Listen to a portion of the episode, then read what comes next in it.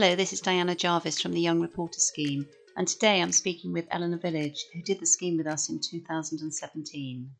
Welcome, Elena, and thank you for agreeing to do this podcast with me this afternoon. So, tell me a little bit about what you're doing now. So, I am a third year politics student at the University of Warwick. Um, I'm currently looking at jobs. I'm thinking about either going into a master's or maybe doing something to do with local government or potentially charity work. And did you find that doing the Young Reporter scheme sort of helped you um, with your skills at uni? Oh, yeah, definitely. I mean, I think the scheme has so many skills you can gain from it that are just applicable to just a huge range of whether it's university or a job application. So I think it just showcases a whole bunch of skills. So, for example, time management was something I wasn't fantastic at when I joined, but it just it really forces you to to sort of perfect those skills.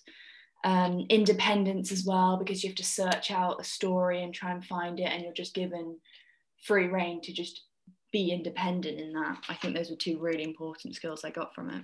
So, how did you find the experience doing it?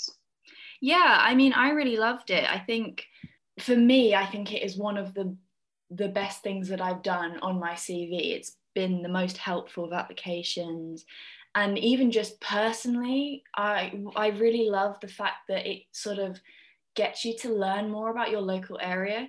So there were cultural events going on in my local area that um, i wouldn't know about if i hadn't sought them out and written about them for this scheme. I just think that was really great to learn more about my area. So did you find it easy then to find articles to write about um, initially, no. I think it's not without its challenges, the scheme, and you do have to push yourself a little bit. But I think that's what makes it so valuable to do because you just really, it, you really sort of learn more and you have to sort of be independent, proactive. So that is difficult, but it is just so rewarding to do. Did you find it daunting? You say you found it difficult at the beginning. Yeah, I mean, I thought it was a little. Um, a little hard to find out stories to work out what I should be writing about the first couple of pieces I did, but I do think you sort of get into a flow the more you've done. So even if your first few pieces you're not like 100% sure what you're doing, you do get there eventually.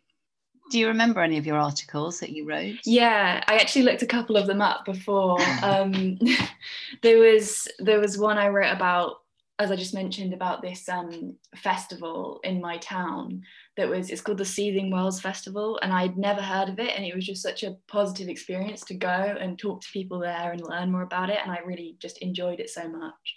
I guess it gets you out of your comfort zone. Mm, definitely, definitely, yeah. I mean, you you learn a lot about where you are as well as the skills that you gain from it as well. I think.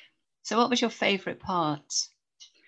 Um, I would say I would say that that festival was probably my favorite part. It was it was very interesting to go there because it's not necessarily the sort of thing I would have thought would have happened in my local area and it's something I wouldn't have known about if I hadn't done the scheme and I just really enjoyed learning more about that.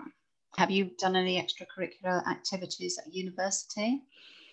Um, at university, not specifically no, I mean, I've been quite busy with my degree, but I have done other journalism related things. A couple of months after I finished the Young Reporter scheme, I did um, interviews for my school newspaper and I ended up interviewing Nicky Morgan, which was really interesting to do. And I thought, I think that's probably something that the scheme really helped me with because it sort of boosted my confidence in interviewing and talking to people and stuff like that.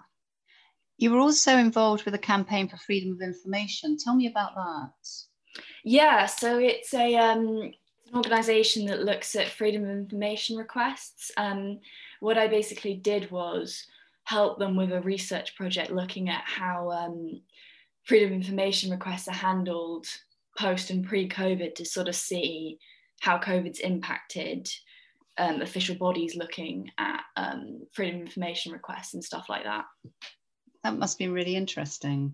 Mm, yeah, no, I definitely thought it was a very interesting and very valuable work to do as well because it's going to make a report that they publish and hopefully will have some impact on how um, councils and other bodies look at freedom of information requests and how they deal with them.